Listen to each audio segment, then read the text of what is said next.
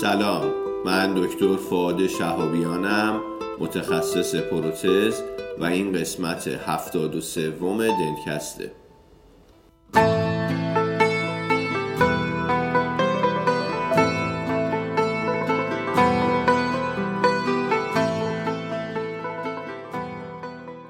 دنکست مجموعه ای از پادکست هاست که در اون ما با همدیگه مقاله می‌خونیم. یعنی مقالات خوب و جذاب رو انتخاب می‌کنیم با همدیگه مرور می‌کنیم و به اشتراک می‌ذاریم.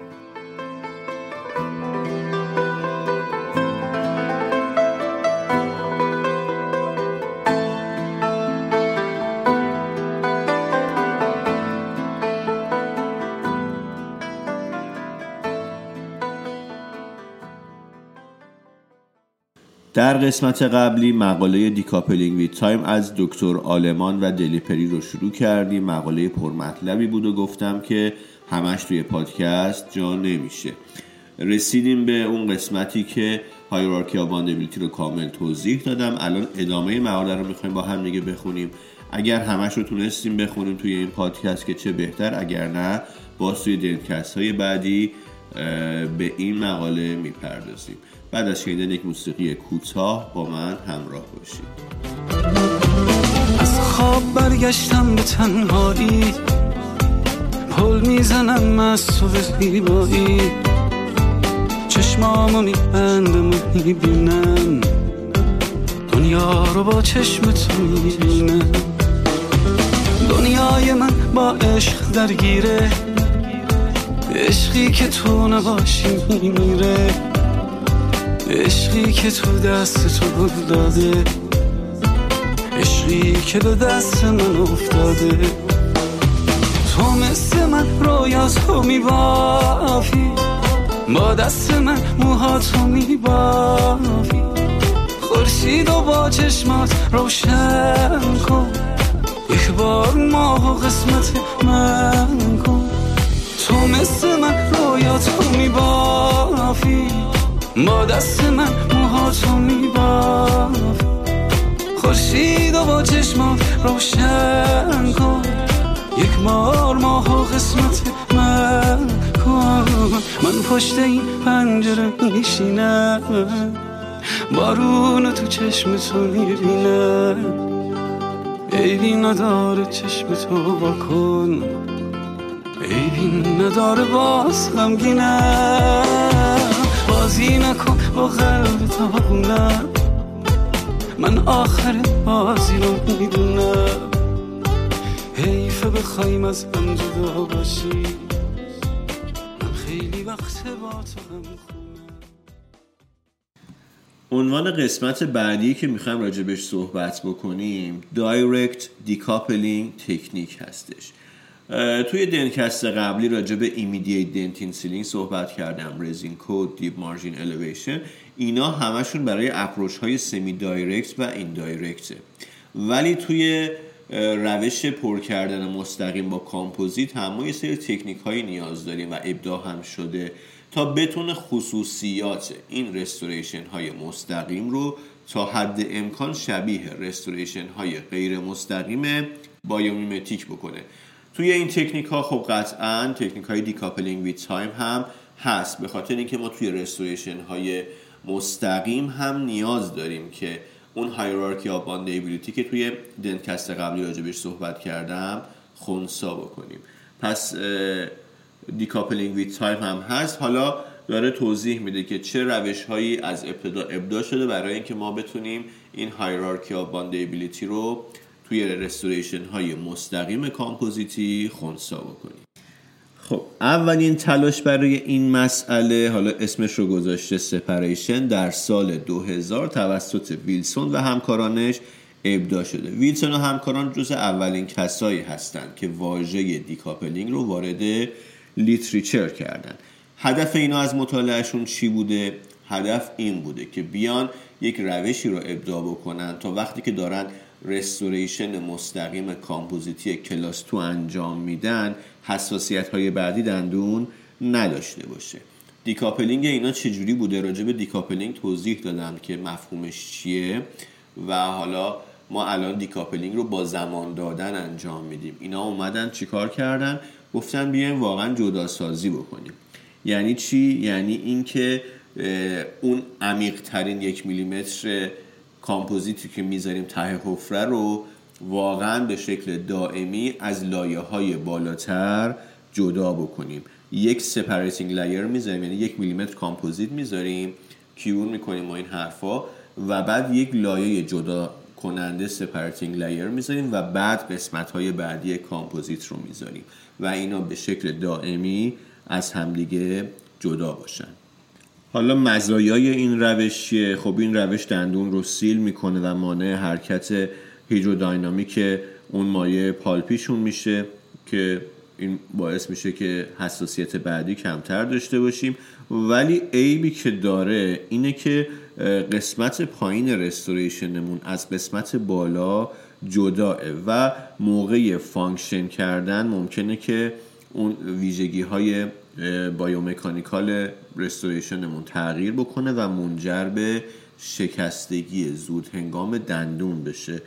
و میگه که برای این روش هم آماده سازی دندون باید حالت اون فرم گیردار traditional باشه. و برای همین خب حالا این روش درسته که شروع کننده این روند بوده ولی روشی هستش که استفاده نمیشه. روش بعدی اسمش هست Stress Reducing Direct Composite Layering که توسط دلیپری و همکارش در سال 2002 ابداع شده که اسمش همونجوری که گفتم پروتکل Stress Reducing Direct Composite Layering هست یا مخففش میشه SRDC Layering پروتکل نگه یه جایی دیدین SRDC منظور همینه. SRDC Layering Protocol. Stress Reducing Direct Composite Layering Protocol. توی این روش هدفمون چیه؟ هدفمون اینه که همون حساسیت بعد از پر کردن رو نداشته باشیم و همین که نیاز به اون فرم retention و resistance رو توی preparation هامون برطرف بکنیم. توی این پروتکل dentin و enamel به شکل دو سوبسترای مجزا روشون کار میشه و restore میشن و پر کردن دندون هم سه مرحله مجزا داره که حالا راجبش توضیح میدم. برای SRDC خب روش کار به این صورته خب مشخصا بعد از اینکه حفره رو آماده سازی کردیم immediate dentin seal انجام میشه. مرحله اول پر کردن و layering به این صورته که ما میایم فقط enamel رو جایگزین می‌کنیم. enamel از دست رفته توی proximal facial و lingual رو به شکل یک shell حالا با کامپوزیت enamel بازسازی می‌کنیم. یعنی فقط enamel. و بعد توی مرحله دوم میایم سراغ جایگزین کردن dentin. شروع کار هم به این صورته که میایم از یک کامپوزیت flowable استفاده می‌کنیم. توی عمق حفره یک لایه با حالا ضخامت نیم تا یک میلیمتری با کامپوزیت flow درست می‌کنیم و اینو روی اون bonding adhesive که قبلا استفاده کردیم برای hybridize کردن dentin قرار بدیم توی مراحل بعدی میایم دیگه حالا ذرات کوچیک dentin با ضخامت یک تا یک و نیم میلیمتری به شکل ذرات wedge shape می‌ذاریم توی حفره و با استفاده از یه دستگاه light cure slow start pulse اینو cure می‌کنیم تا هم بتونیم استرس رو کنترل بکنیم هم C factor رو تا حد امکان کاهش بدیم. در مرحله بعدی بعد از اینکه حالا enamel proximal و buccal و lingual رو توی مرحله یک گذاشتیم. تو مرحله دو هم که گفتم dentin رو جایگزین کردیم تو مرحله بعدی یا مرحله سوم میایم سطح occlusal رو بازسازی می‌کنیم. یه مطالعه در سال 2004 انجام شده که یه سری evidence هایی برای ما ایجاد کرده که این approach decoupling رو تایید کردن. حالا چجوری بوده؟ نتیجهش این بوده که ما توی قسمت های عمیقتر حفره هر چقدر بیایم لایه هایی که می‌ذاریم لایه های افقی که می‌ذاریم نازکتر باشه به ما استحکام باند بالاتری میده. طبق این مطالعه وقتی توی قسمت های عمیقتر میایم لایه افقی با زخامت یک میلیمتر می‌ذاریم استحکام باندی که به دست میاریم سی مگاپاسکاله. ولی اگر بیایم این حفره رو به جای یک میلیمتری به شکل بالک فیل چهار میلیمتری پرش بکنیم استحکام bond مون میشه 11 مگاپاسکال. تقریبا یک سوم میشه. یا سال 2014 یه مطالعه finite element اومدن انجام دادن و به این نتیجه رسیدن که استحکام bond توی قسمت های عمیقتر حفره زمانی به حد اکثر می‌رسه که ما بیایم اون قسمت ها و اون تیکه های کامپوزیتی که می‌ذاریم کف حفره به شکل افقی تا حد امکان حجمشون رو کم بکنیم.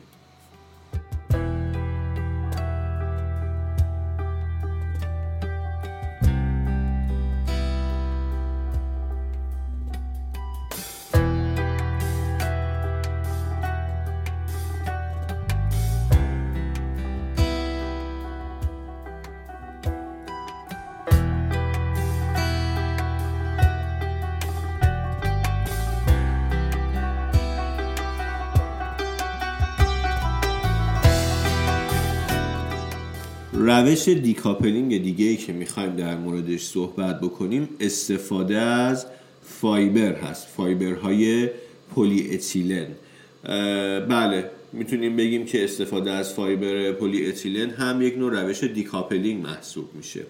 قبلا صحبت کردم که ما وقتی که از dentin bonding استفاده می‌کنیم میام یک لایه کامپوزیت flowable microfill روی این سیستم bonding مون قرار میدیم با ضخامت خیلی کم نیم تا یک میلیمتر.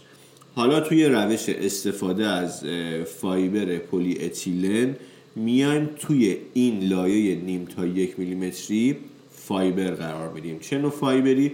ویژگیاشو گفته fiber ultra high molecular weight woven و پلی اتیلن که به شکل شایع از Ribbond استفاده میشه. پس گذاشتن Ribbond توی اون لایه کامپوزیت microfill که اول قرار میدیم و ضخامتش هم گفتم نیم تا یک میلیمتره نیم تا یک میلیمتر یک نوع تکنیک decoupling محسوب میشه. حالا توضیح میدم چرا.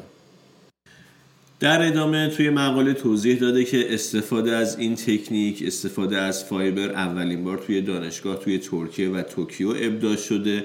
و نشون داده شده که این روش باعث میشه که استرس وارده به hybrid layer dentin کاهش پیدا بکنه. و وقتی که استرس به hybrid layer کاهش پیدا بکنه خب microleakage هم کمتر میشه. چند تا مطالعه دیگه هم روش انجام شده و همشون تایید کردن که اگر این کار رو بکنیم استرس وارده کمتر میشه. و وقتی که ما بیایم یه لایه fiber پلی اتیلن رو بذاریم توی اون ضخامت یک میلیمتری اول کامپوزیت باعث میشه که اون ضخامت های پایین تر اون لایه هیبریدمون از قسمت های بالاتر کامپوزیت decouple بشن. که حالا اومدن سال 2008 با میکروسکوپ الکترونی اینو بررسی کردن و مکانیسمش رو در آوردن که حالا این چه کاری می‌کنه. که باعث همچین مسئله میشه که قبلا توی پادکست های قبلیم توضیح دادم که این باعث میشه که کامپوزیت در دو سمت این fiber مون در جهات مختلف حرکت بکنه و برای همین استرس منتقل نمیشه به لایه هیبرید. و سال 2020 هم دکتر صدر اومده باز دوباره به شکل این ویترو این رو بررسی کردن و این قضیه رو تایید کردن مروش های پیشرفته تر.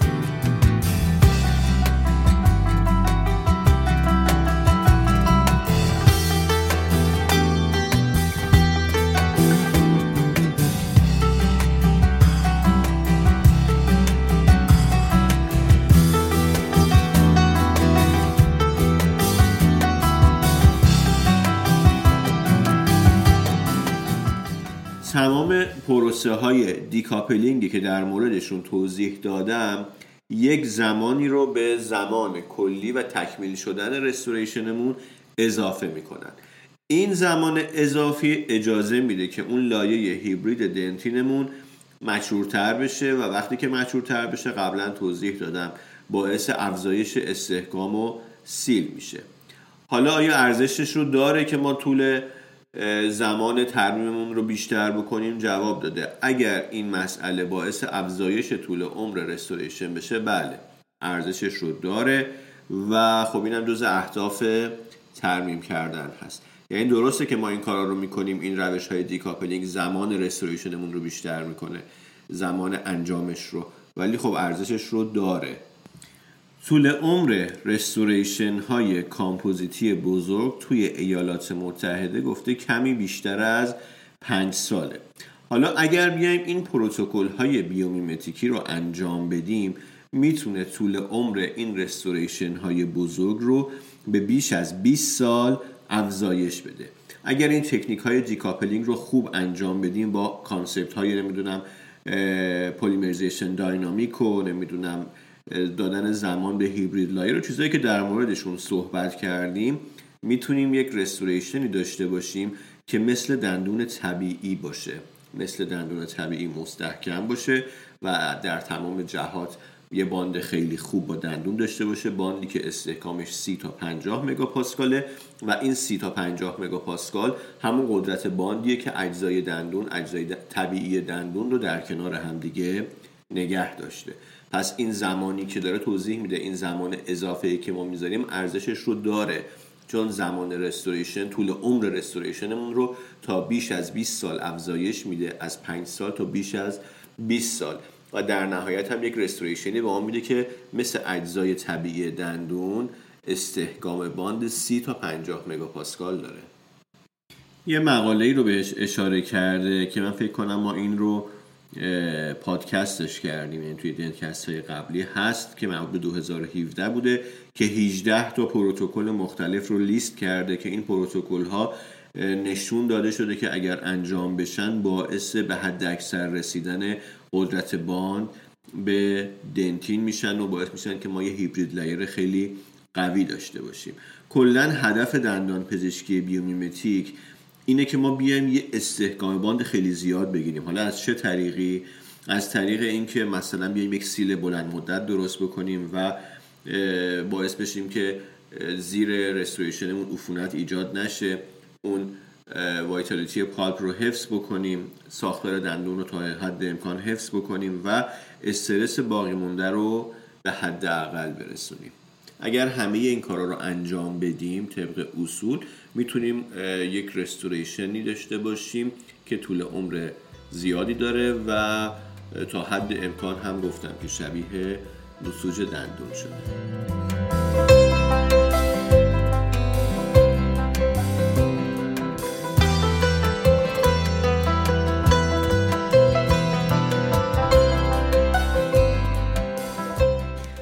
اما چی میشه که یک رستوریشن مستقیم کامپوزیتی بزرگ که از این روش های کاهنده استرس استفاده نکرده فیل میشه؟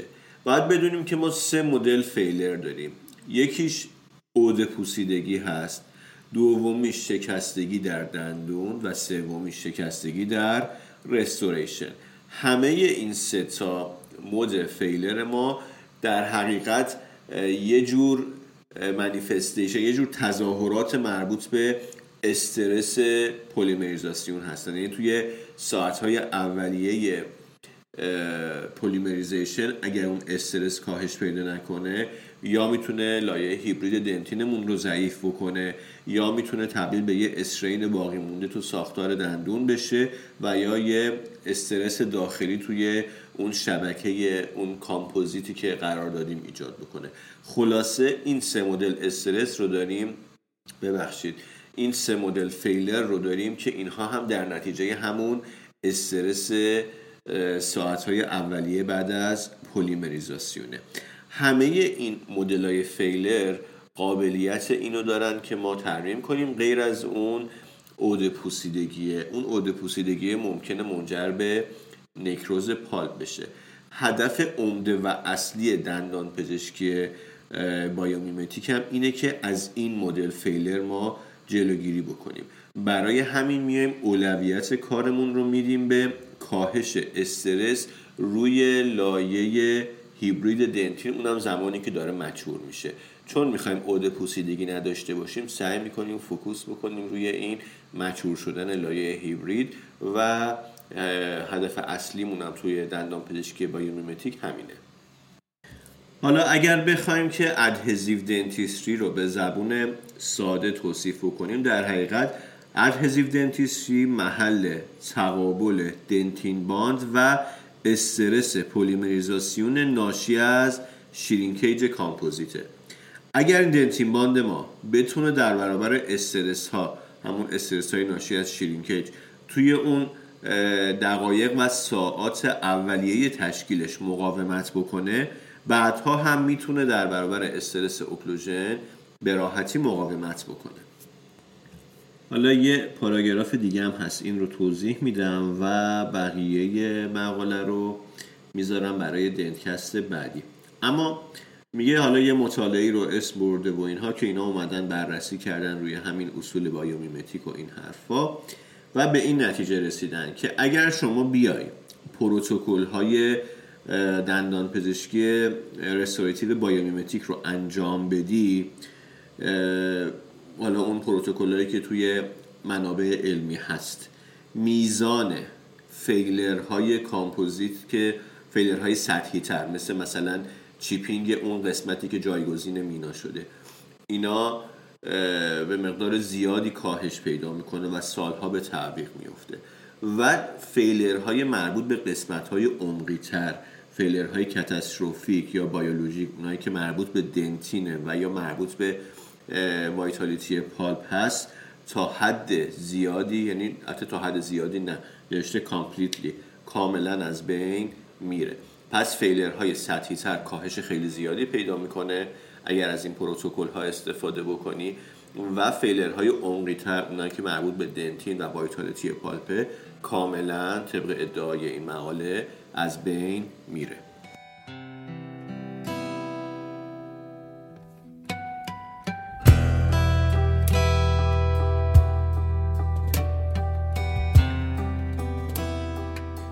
خب این مقاله یه قسمتشمون که اونم توی پادکست بعدی میگم. میگه توی پادکست بعدی کلا این مقاله رو تموم می‌کنم. خیلی ممنون که وقتتون رو در اختیار من گذاشتید. امیدوارم که اوقات خوبی رو داشته باشید.